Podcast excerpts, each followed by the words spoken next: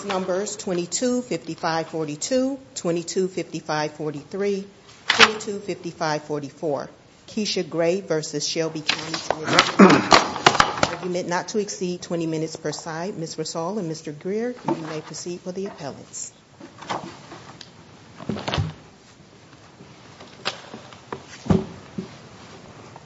Good morning, Your Honors. May it please the Court. My name is Danielle Rasool, and I'm arguing on behalf of Appellant Barnett this morning. My co-counsel, Aubrey Greer, will be arguing on behalf of Appellants Simonson and Sumner. We reserve two minutes of rebuttal time with 11 minutes of the total time for my argument and seven minutes for Mr. Greer's argument. Okay. And uh, I apologize as the presiding judge for the late notice about how it's going to be structured. It's totally uh, fine. We were prepared uh, for any curveballs. Okay. Barnett appeals the District Court's partial denial of his motion for summary judgment and qualified immunity application on Gray's remaining claims of unreasonable seizure, false arrest, and excessive force. Gray failed to satisfy her burden of proof at the lower court, and Barnett is entitled to qualified immunity. This court should reverse the lower court's ruling. In my argument today, I plan to address the following three topics. First, Gray's failure to satisfy her burden of proof, specifically by failing to meet the clearly established prong because of her inability to point to a case that is directly on point or factually similar to the circumstances that would have put Barnett on notice in these circumstances that his conduct violated her clearly established rights. This is fatal and entitles Barnett to qualified immunity. We have a case, Swofford. Does that ring a bell? Swofford. A 1989 case mm-hmm. that says material witnesses are subject to arrest and detention under appropriate circumstances. I mean, does that ring?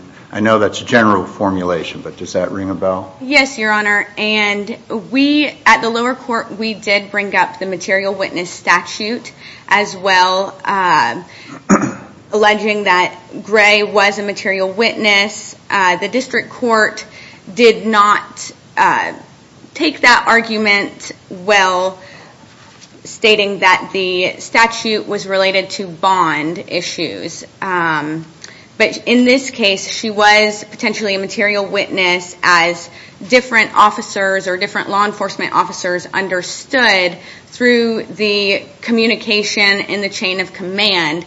There may have been some miscommunication. Here, it was known that she, or it was believed that she was a victim of domestic violence that occurred in public. The third party witness that called in the alleged domestic violence reported that he he was approached by the individual aggressively and pulled a firearm on him. This this was relayed to officers in the chain of command, and it was believed there was also another incident. Are there questions of fact about that? I thought there was some record that there were some correct communications, which is that the person who called it in is the one who pulled the gun. Yes, that's correct. That was reported, um, and you can hear that in the videos and the recordings. Barnett, Deputy Barnett relayed that information to his supervisor, Sergeant uh, Simonson, or Sumner, I believe, and Sumner, in turn, spoke with Simonson. During this communication, it's possible that she misunderstood. Possible, you're right, but this is, uh, there are questions of fact about that. Do you see that? No, Your Honor, I do not. On appeal, we avoided that issue. We concede to the factual findings of the lower court um, because we are purely s have to. Yes, we are purely sticking to the legal legal analysis here, and that being that that Gray was suspected of being a witness and a victim, a witness being a witness to her own own domestic violence incident. She was the only individual available to provide any information as to herself and the purported suspect who was abusing her in the middle of the road. So, I mean, are there no limitations? I didn't interrupt your question, did I? Go ahead. Are there no uh, limitations under extant law in this circuit about on the uh, authority of a police officer to use force to detain a material witness who herself is not suspected of any wrongdoing? Of course, there are limitations, and that goes to the Fourth Amendment analysis of reasonableness. And when we move to that, looking at the situation at hand, so witnesses... She's just trying to walk home. She is she is trying... And obviously she doesn't want to talk to the guy. And so, I mean, what is there... I know that they have to show that what he did was unlawful, you know, clearly under established law. But, I mean, where's the law that says he can start this sequence of force where he grabs her wrist and somebody who just wants to go home after a, you know, upsetting incident may have a strong reaction to that. I mean, what gives him the right to start that? Yes, and that's a valid question and concern, Your Honor. Here, the burden is on plaintiff to prove that it was clearly established that he violated her rights in this situation. It's not Barnett's burden to prove... I know that. I believe you. I fully understand that. But, I mean, is there any case law that you think, you know, maybe looking at the first prong of lawfulness in the first place, is there any case law that, in your view, actually suggests that what happened here was lawful? Or is that is that probably not, you know, is it probably not lawful? Yes, Your Honor. There is case law that I believe suggests that Barnett's conduct here was lawful. There are many instances... Do you have a case in mind? Yes. In um, Lincoln v. Turner, which is a Fifth Circuit case, and it's cited in our brief, there was a witness who was uh, detained because of a shooting. Um, and there, the court held that it was not clearly established that a cop needed probable cause to detain a witness, and he received qualified immunity on the unreasonable seizure claim. However, the, the secondary holding was that it was clearly established that uh, the force used to detain the witness was not excessive force. What's the limitation on what the officer could have done? He could stop the lady, and then he could make her get in the police car? Yes. He could go to jail? Your Honor, so the intention was to temporarily detain her, which was never actually completed to succession before she started committing crimes in front of Barnett. Trying to get loose from him, wasn't she? Yes, that's correct. As can be seen in the videos, the moment in time that this ruling is focused on is two seconds. And that is when Barnett reaches for her wrist with his hand and handcuffs drawn. She twists away, and she runs into the road. He continues to follow her. And then after a few maybe a few minutes, he again tries to grab her to put handcuffs on her. The two-second moment was when the district court said this was the unreasonable seizure, this was a false arrest, this was excessive force. But you can't be seized if you're never constrained. Well, he's using force. I mean, we're semantics, really, here. Doesn't the case law say that it doesn't have to be successful?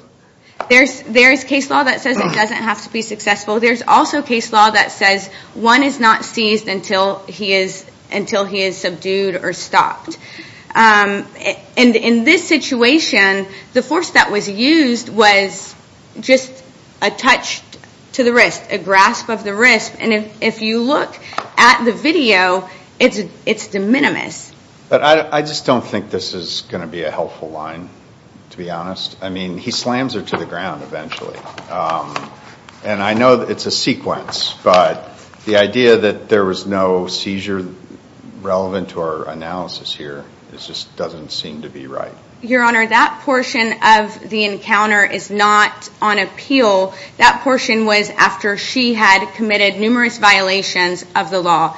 And the court found that there was probable cause at that point in time to arrest her and also that the force used in that situation was not excessive force because she was physically resisting. She was hitting at the c at the officers. She was flailing about in the middle of the road. She posed a danger to herself, the officers, and and other drivers. I mean, I think in the limited time we have, we ought to assume that there was a seizure and just kind of argue from there. I'm not foreclosing questions. And even, even assuming there is a seizure here and that it was an unreasonable seizure, a constitutional violation of her rights, it does not follow that automatically Barnett is not entitled to qualified immunity. Gray still has to find a case similar to these circumstances because this is a situation that's so unique. Are you arguing that because, well, are you arguing that any victim uh, of domestic assault can be arrested because they're a witness? No, Your Honor. I am not arguing that a witness or victim of domestic assault can be arrested for any reason. In this moment, he was trying to detain her to obtain just purely her identifying information for this mandatory reporting requirement, and he also received orders from his superiors to do so. In this Okay, but let's say he did arrest her. I mean, it's not about the reason. He had a, you know, maybe he had a good reason. But, I mean, if, uh, why isn't the answer to Judge White's question yes on your view of the law? I see my time is up, but may I answer? Yeah, sure. Yeah. I mean, why isn't the answer yes? They're always going to have a purpose like the one you just mentioned. There needs to be probable cause to arrest. And Okay, so oh, you agree with that? Yes. Yes, Your Honor. Okay. And when this sequence starts, he doesn't have probable cause to arrest Ms. Gray, right? That's correct.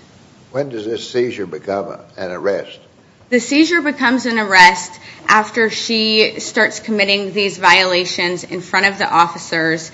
Once the other deputies, the sergeant, arrive to the scene, they start to discuss what happened and what charges to bring. It was a quick sequence of events. Okay, but if he doesn't have probable cause to arrest her, mm-hmm. and he's trying to arrest her, how is it so unlawful for her to try not to be arrested unlawfully? The distinction is that he was attempting to temporarily detain her for the purpose, the stated purpose of obtaining her identifying information. Trying to put handcuffs on her.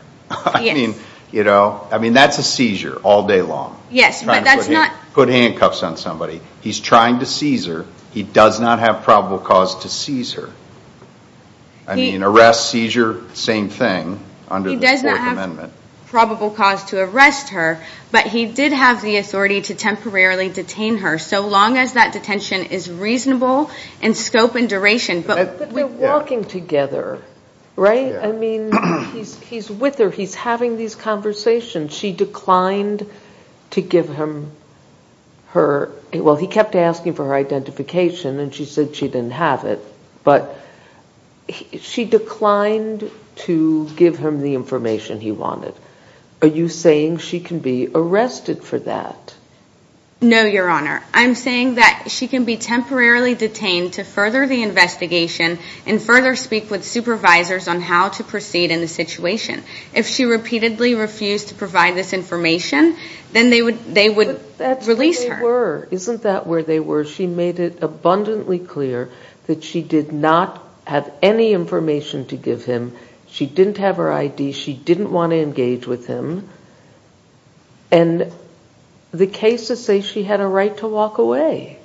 Yes, and under the circumstances here, with the Tennessee statute at play, the mandatory report that Barnett was required to prepare, it states he's required to prepare a complete report. His training instructs him that he needs to obtain the identities of individuals for this report. And the General Assembly, in enacting this statute, had very good reasons to do so. And there's, but that statute's not going to override the Fourth Amendment. Go ahead. And you'll have your rebuttal. Sorry. No, it's all right. Do you have any? No, no, no. Judge Siler? Okay, thanks. You'll have your rebuttal. We'll hear from your co-counsel. Thank you, Your Honor.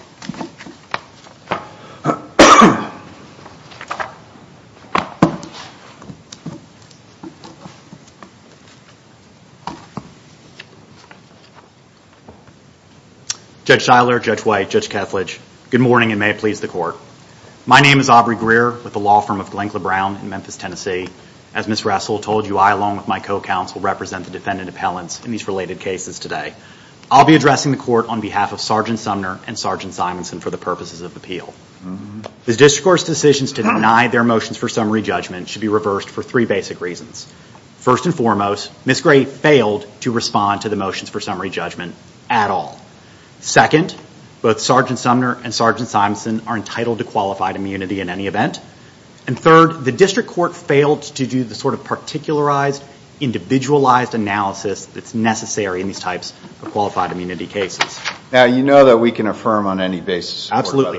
So, I mean, personally, I think it might be helpful to talk mostly about the merits um, rather than all this procedural stuff about who said what in briefs. Absolutely, Your Honor.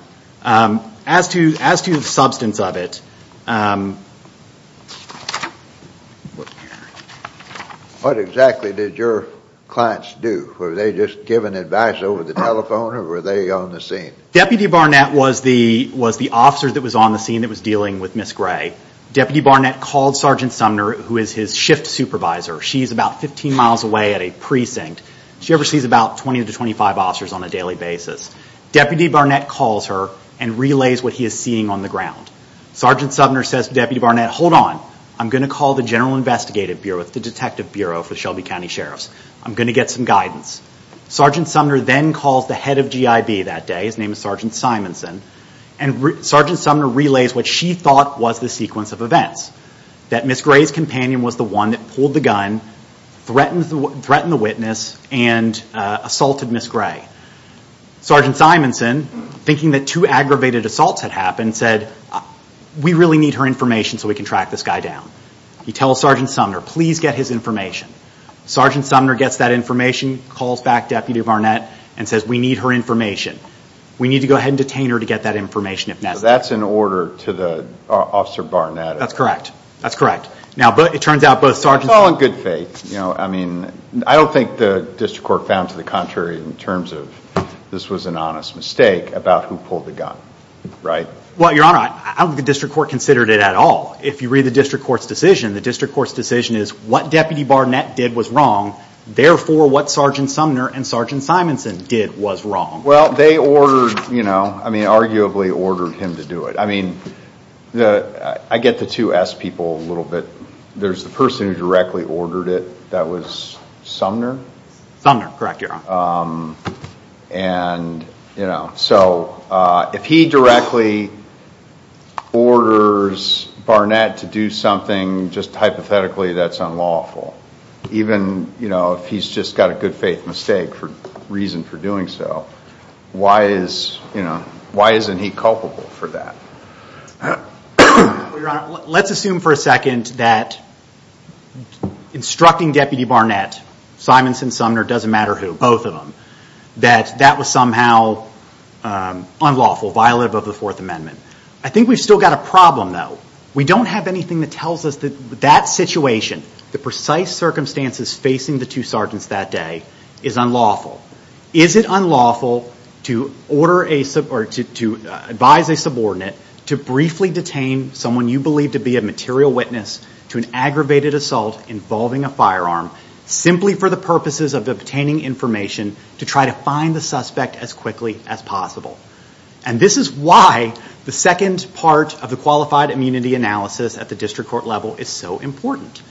It is Ms. Gray's burden, her duty, to show that there was a sufficient body of law that told Sergeant Sumner and Sergeant Simonson on that day what they were doing was wrong. They say on the telephone, detain that witness by putting handcuffs on her, would would that be uh illegal and clearly established? Your Honor, I think the degrees probably do matter. Um you know, you can get lost in the granularity. You see this a lot in the shooting cases. Had Sergeant Sumner called Deputy Barnett and said, if she won't cooperate, just just tase her, just shoot her. I think we're having a very different conversation.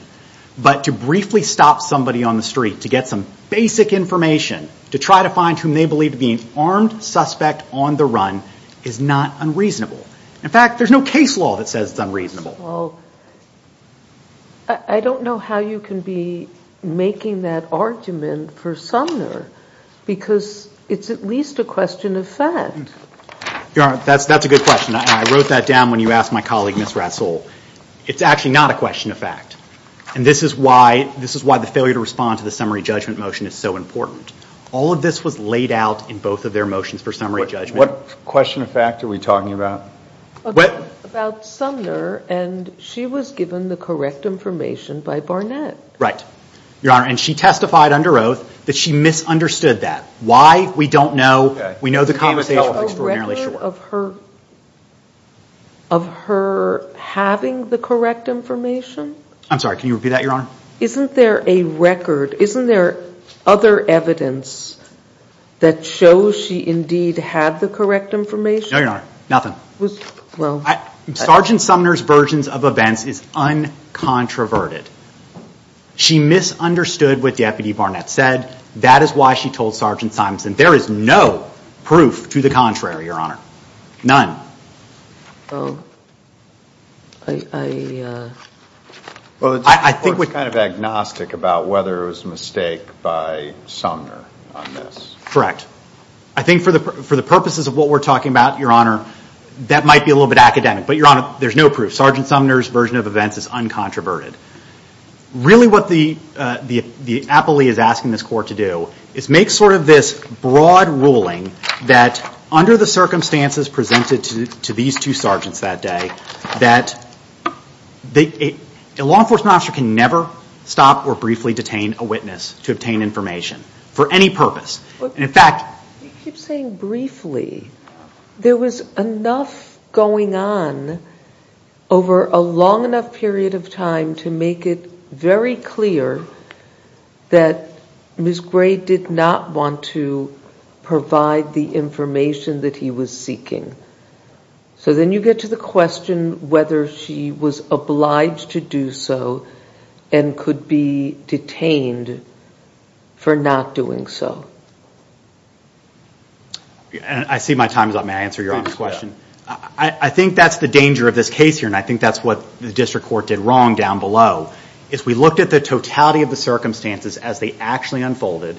With the benefit of 20-20 hindsight, we apply all those facts to the two sergeants. We impute everything that Deputy Barnett knew to the sergeants. They simply, they knew almost nothing about it. They were simply trying to get to the fastest way possible to find an armed suspect. In your recollection, what was the term, I mean, what were the terms of Sumner's order? How did she put it? Your Honor, and I don't want to miss—I don't want to speak. I read I mean, we can look it up. I read the deposition last night. She said we really said something along the lines of, we really need to obtain her information. You may have to detain her if necessary. Something in that vein. Yeah. Okay. Okay. Um, any further questions? No. Um, it's okay if you do. Didn't she say,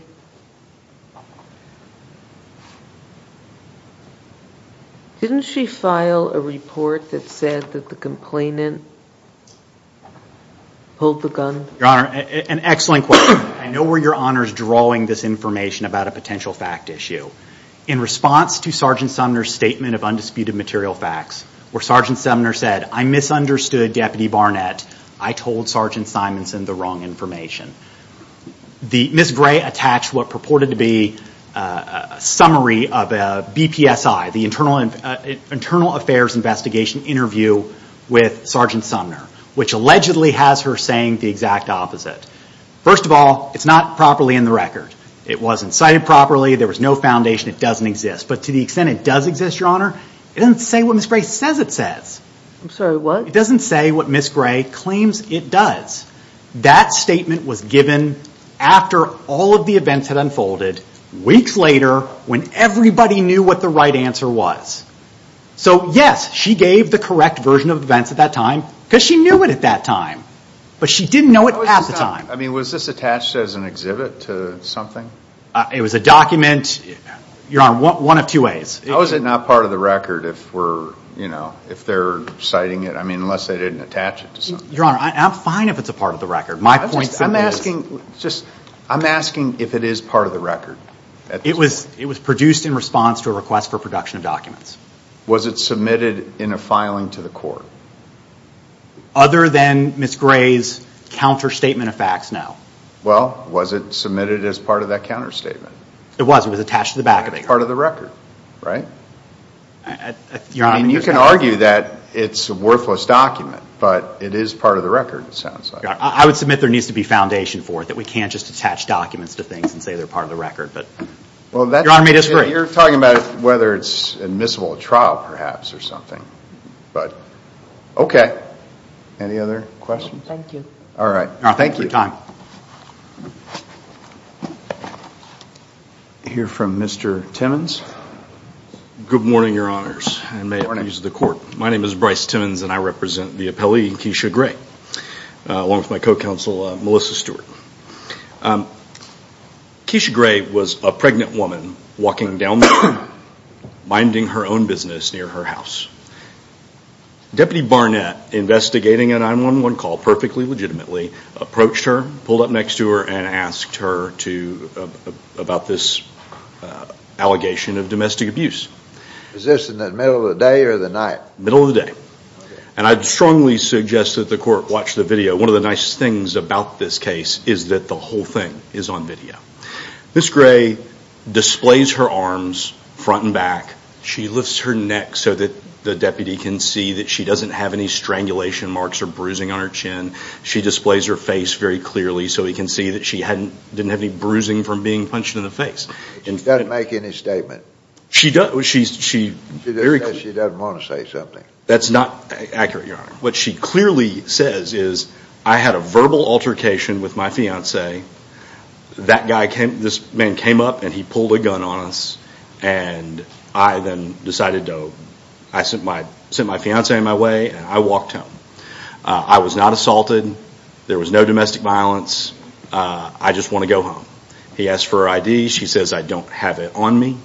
He then says, well, can you give me your identifying information? And she declines. She doesn't want a future, doesn't want to have any further contact with the police over this incident. Um, She had clearly disproven these threats of aggravated assault by the time that Deputy Barnett disengages with her. And that was about a five minute interaction. Well, I'm not so sure about that, but go ahead. Okay. Um, but she had she had a voluntary five minute interaction to allow Deputy Barnett to conduct his investigation. And then she went on her way.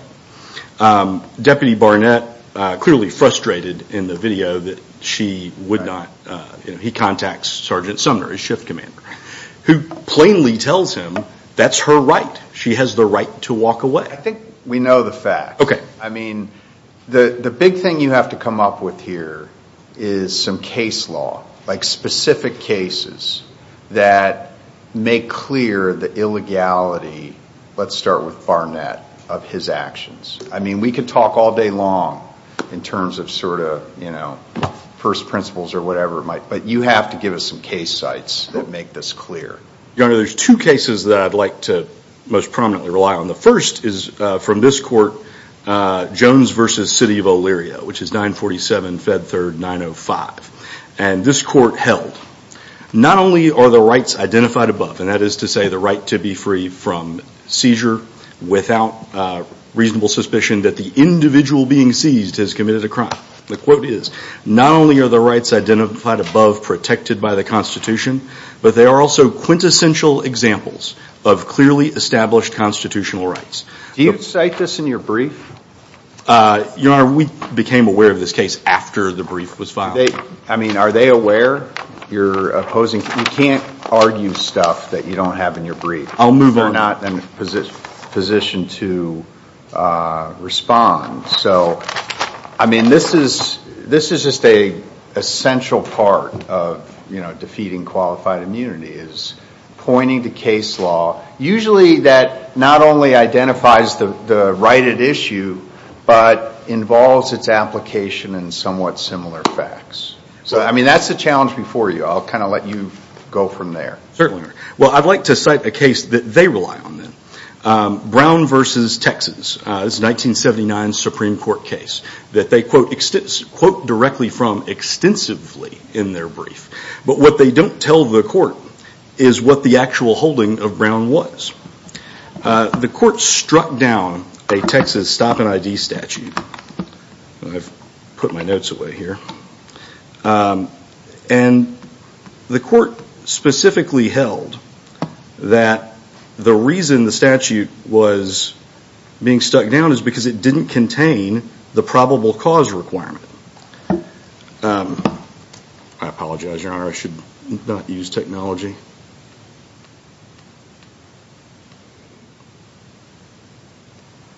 Are you reciting from Brown against Texas? That's right, Your Honor. And I've got the direct quote here. The application of Texas Penal Code Title 8, Section 38.2, which was the stop and ID statute, which is exactly the same thing that Deputy Barnett was trying to do here. To detain the appellant and require him to identify himself violated the Fourth Amendment because the officers lacked any reasonable suspicion to believe appellant was engaged or had engaged in criminal conduct. Accordingly, appellant may not be punished for refusing to identify himself. Um, It's sort of challenging to understand how they rely so extensively on that case in their briefs without mentioning that it is about this precise type of. Well, it isn't really, right? I mean, this one starts with a report of a crime. That's not involved in the application of that Texas statute. Okay. Um, well, in that case, I'd like to point to address the cases that they rely on to argue that a report of a crime can permit a detention. They rely on two cases. This isn't about refuting exculpatory cases for them. You have to find cases that affirmatively show this is unlawful, just so you know. I understand, Your Honor. What I'm suggesting is that when we're talking about unlawful detention without reasonable suspicion that the person being seized has committed a crime, those broad first principles cases that the district court relied on are the right cases because these rights are so clearly established. I mean, you heard what I said before. It's usually usually not enough to invoke these you know, settled first principles. Usually you need facts that are similar where we're applying those rights and saying, okay, this set of facts violates this specific right that now the officer should have known. Usually the officers, you know, we don't demand that they be able to sort of intuit legal outcomes in their facts unless there are similar cases.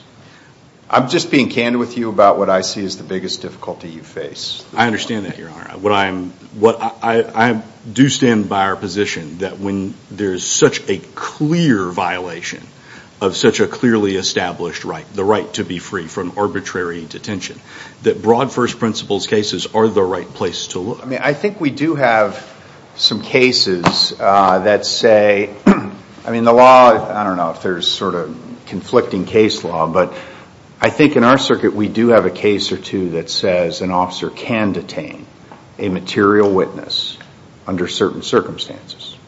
And if that's true, you have to find a case that says, well, not under these circumstances. You know, here's a case with certain circumstances. My circumstances are like that case's circumstances. All of the cases on which the the appellate the appellant relies that say that you can detain Uh, material witness under certain circumstances, uh, the cases are Lincoln and Lidster.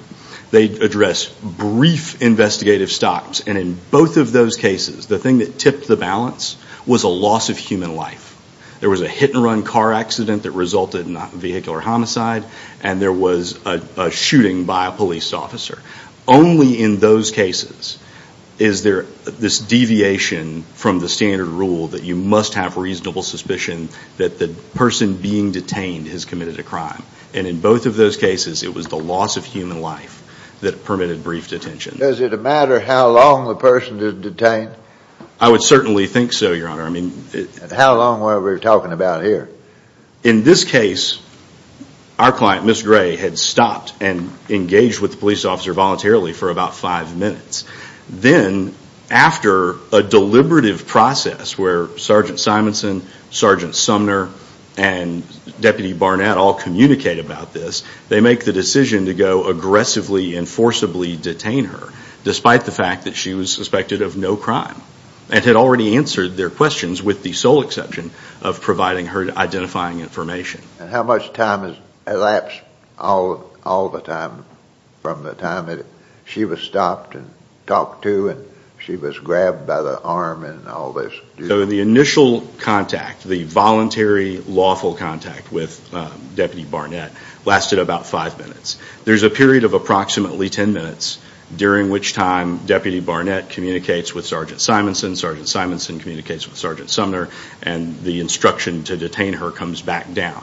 Deputy Barnett then uh, goes to where he believes he's going to encounter her, drives drives to that location, calls for backup, and says specifically, I'm going to have to fight this lady to get her information. He made an explicit conscious decision to use force if he if he deemed it necessary, even before he went and re-engaged with her. He comes up to her and then detains her again for, well at that point he just he detained her um, uh, long enough to take her to jail Uh, because she did try to pull away from him. We concede that Tennessee's uh, uh, resisting arrest statute requires people to submit theoretically to unlawful arrests. We don't concede that that's constitutional on its face. But she steps out in the street. At this point, the crime that she is alleged to have committed is obstructing a highway or passageway. She's alleged to have committed jaywalking. And at that point, Uh, he proceeds to tackle her to the ground and handcuff her. That detention then lasts for another, uh, I want to say 18 hours. But the initial detention, that the initial stop lasted approximately five minutes, and then the entire incident uh, from the time that Barnett um, put her into, or until Barnett put her into the car probably lasted about 25 minutes. What do you say is the excessive force? Would I say this is excessive force? Yeah, I'm moving to the excessive force claim. As the district court found, um, when you put, you know, excessive force is a balancing test, but here it's a bright line. If there is no reasonable suspicion that she committed any crime, the appropriate amount of force to use is none. But I don't, are you sure that's the law? Um, I thought that when you judge it, you're dealing with an excessive force claim, separate and apart. The way you describe it, it really just merges into false arrest. But if you're talking about excessive force, the question is, I think, whether there was excessive force used to make the arrest, whether it was false or not. The district court's distinction below, which we agree with, is that the false arrest itself occurred the moment that he touched her and pulled his handcuffs out. Um, the district court distinguishes the excessive force claim by saying that because he had no legal basis to detain her at all, that he could not employ any force for the detention. None whatsoever. And we agree that the district court is correct in that regard.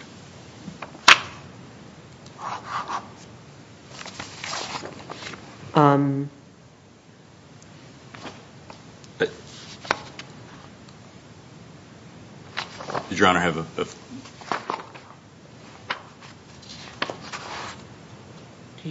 Can you tell me what case you're relying on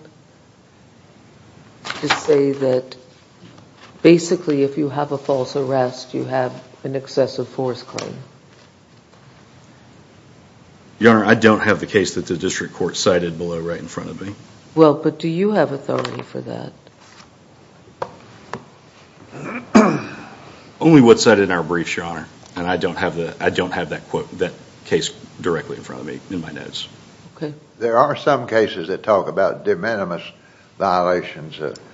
Are we talking about some serious injuries to this lady, or is she just talking about she didn't like the officer grabbing her elbow or arm or whatever it was and uh, letting her go?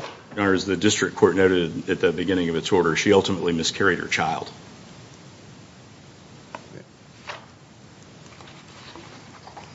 This was not merely a minor violation of her person. Um, I do want to address something else. That the um, in the appellant's briefs, there is a suggestion that um, officer or Detective Sumner did not know, um, or didn't that he just made some sort of a suggestion that she be detained, that he didn't give a clear instruction. Deputy Barnett testified, and this is it uh, in the record at 109-2, page ID 1068. Question, if you hadn't received an order to detain Ms. Gray, what would you have done next? Answer, I would have left. Question, so this whole encounter wouldn't have happened if you hadn't received orders to detain Ms. Gray. Answer, a second encounter? Correct. Sergeant Sumner then testified, and this is at uh, 109-3, page ID 1074. Question, all right, what did Sergeant Simonson go on to say? Answer, he said to detain her for further investigative purposes. She was the victim of a DV, a witness to an aggravated assault on Mr. Hodge, and having her knowing, or the knowledge at the time was, that the male was armed, so to detain her for further investigation and identification of herself and whoever it was that she knew it was at the time was armed. Uh, so she had the information for the investigation. It was a sort of flustered answer, but she made very clear that uh, all of this happened, this chain of causation began with Sergeant Simonson's instruction to her. She passed that she passed that order along. She passed that order along. The appellant suggests that that makes her merely a conduit. She's the shift supervisor, uh, and reducing the role of a shift supervisor to that of a police radio, uh, we contend, would be improper. This uh, there's a chain of causation from the very beginning. Simonson, then Sumner, and then Barnett, who says clearly he would not have done it. He wouldn't have even had that second encounter. Well, I mean, Mr. Greer makes the point that um, Sumner orders, I mean, that's common ground, Barnett to detain her.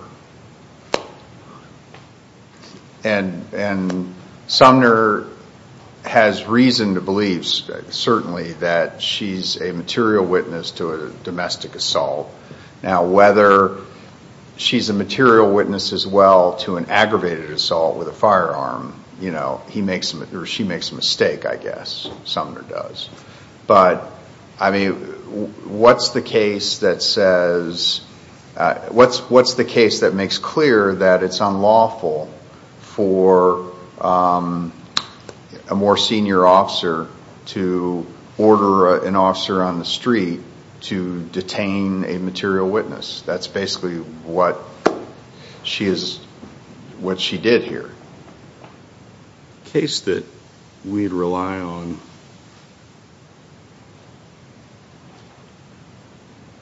is that, um, let me find it here. I mean, this is sort of the you know blocking and tackling of qualified immunity. There is a case on point that, yeah, Shehee v. Luttrell, cited in their briefs, 199 Fed 3rd 295, makes clear that a supervisor's mere encouragement to take an unlawful action creates that supervisory liability. Um, and that's the quote from the case, the term encouragement.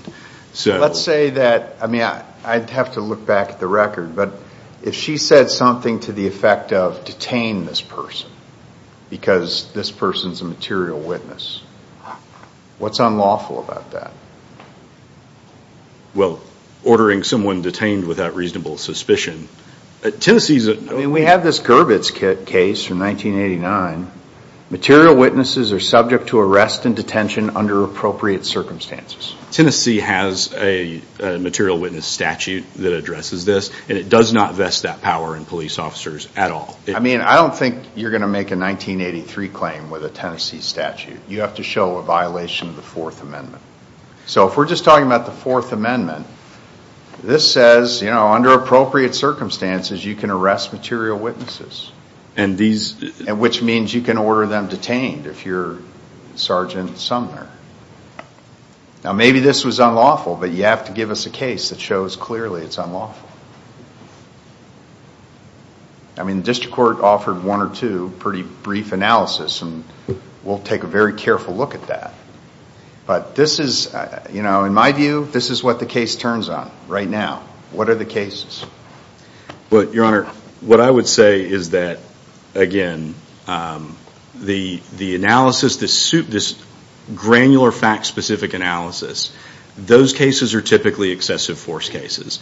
When we're talking about false arrest and detention, the broad principle cases, the broad uh, Fourth Amendment cases are the ones that apply. And Sergeant Simonson, um, Sergeant Sumner, and Deputy Barnett, uh, in the record at 858, 1067, and 822, all agreed that they lacked reasonable suspicion to detain her and that they understood that they could not, that they needed reasonable suspicion to detain a suspect. Okay, that's a fair point. And how do you deal specifically with Simonson's, the fact that he apparently was told that it was her assailant who had the gun? To the extent that he was told that, and that, I'm sorry, my time has expired. May I continue? Oh, of course, yeah. Um, to the extent that he was told that, first, it is a question of fact, because that's one thing we don't have on the video. It's the only part of the interaction we don't have on the video. But uh, second, at no point in time did anyone ever believe that Kesha Gray had a gun. She was not suspected of having a firearm or having engaged in any unlawful activity.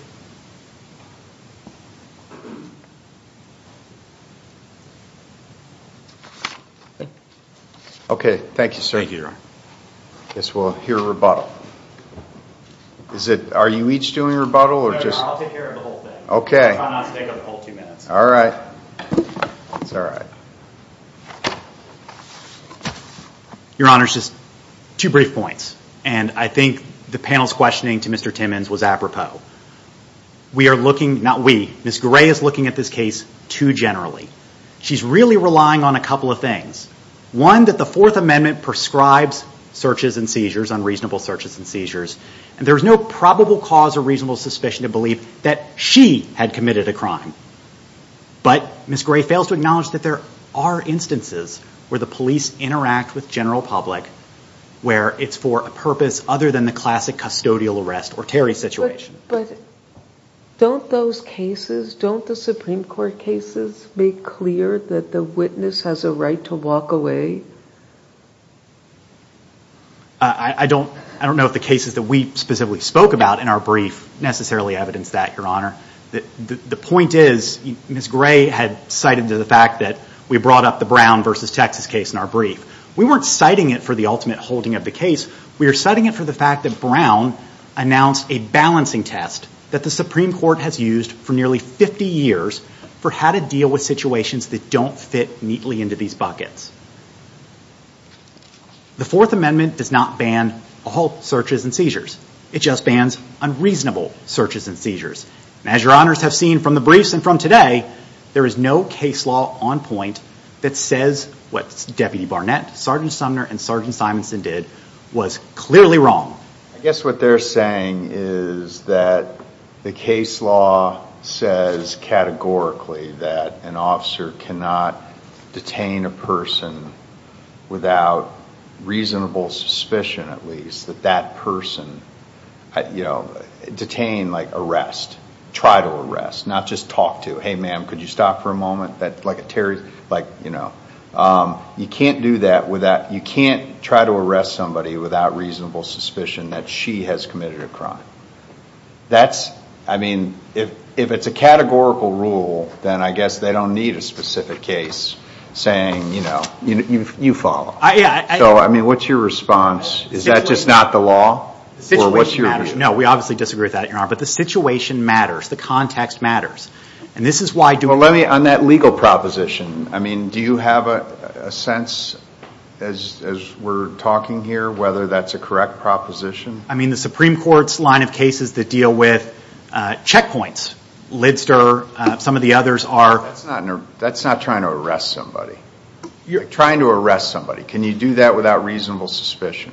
Well, you're speaking from the perspective of a Fourth Amendment inquiry, Your Honor. The Supreme Court looked at those and said those are seizures under the Fourth Amendment. Right. We're ascribing particular terms of art to it, um, which is probably a little bit inaccurate. Certainly there are situations where law enforcement can seize individuals where there's no uh, uh, specific articulable suspicion that that particular person has committed a crime. I think those cases stand for that proposition. I mean, do any come to mind here? It's not your obligation, but, you know, if you have a case, that's helpful. Your Honor, I apologize. Uh, these are in our brief. Illinois v. Lidster, um, Brown v. Texas, and there's a couple others that we cited. Let's play this out. She refused to identify herself. They said she could be arrested for that. So they arrest her. She's done nothing else. How long can she be held? Again, uh, this is where I think the nuance of the case matters. Deputy Barnett was not directed to arrest her. It was to briefly stop her to obtain information. Now, we all know it turned into something else. We do. I'm sorry, counsel. He already had those interactions. She already spoke to him, and she already declined to give her identification. The only thing that this was about was her identification, right? That's that's why they insisted. And he made clear that he was going to have to fight with her or whatever. So let's say that she, you know, basically all she did was curse at him at that point. They take her in. What? I mean, how long can somebody who didn't commit a crime be held for identification? Your Honor, that's an important question. Obviously, the timing of those things matters. I'm sorry. I see my time is again up. May I finish? The timing certainly matters. You know, we have lines of cases that talk about whether two hours is unreasonable, whether 30 minutes is unreasonable. But whatever's going on is this person's being coerced into giving the information, right? Correct. I would submit that a very brief period of time would satisfy the constitutional requirements. A few minutes for something like this, Your Honor. So you get in the car. They drive you downtown. They say, we want your identification. You say, I told him I'm not giving you my identification. I didn't do anything wrong.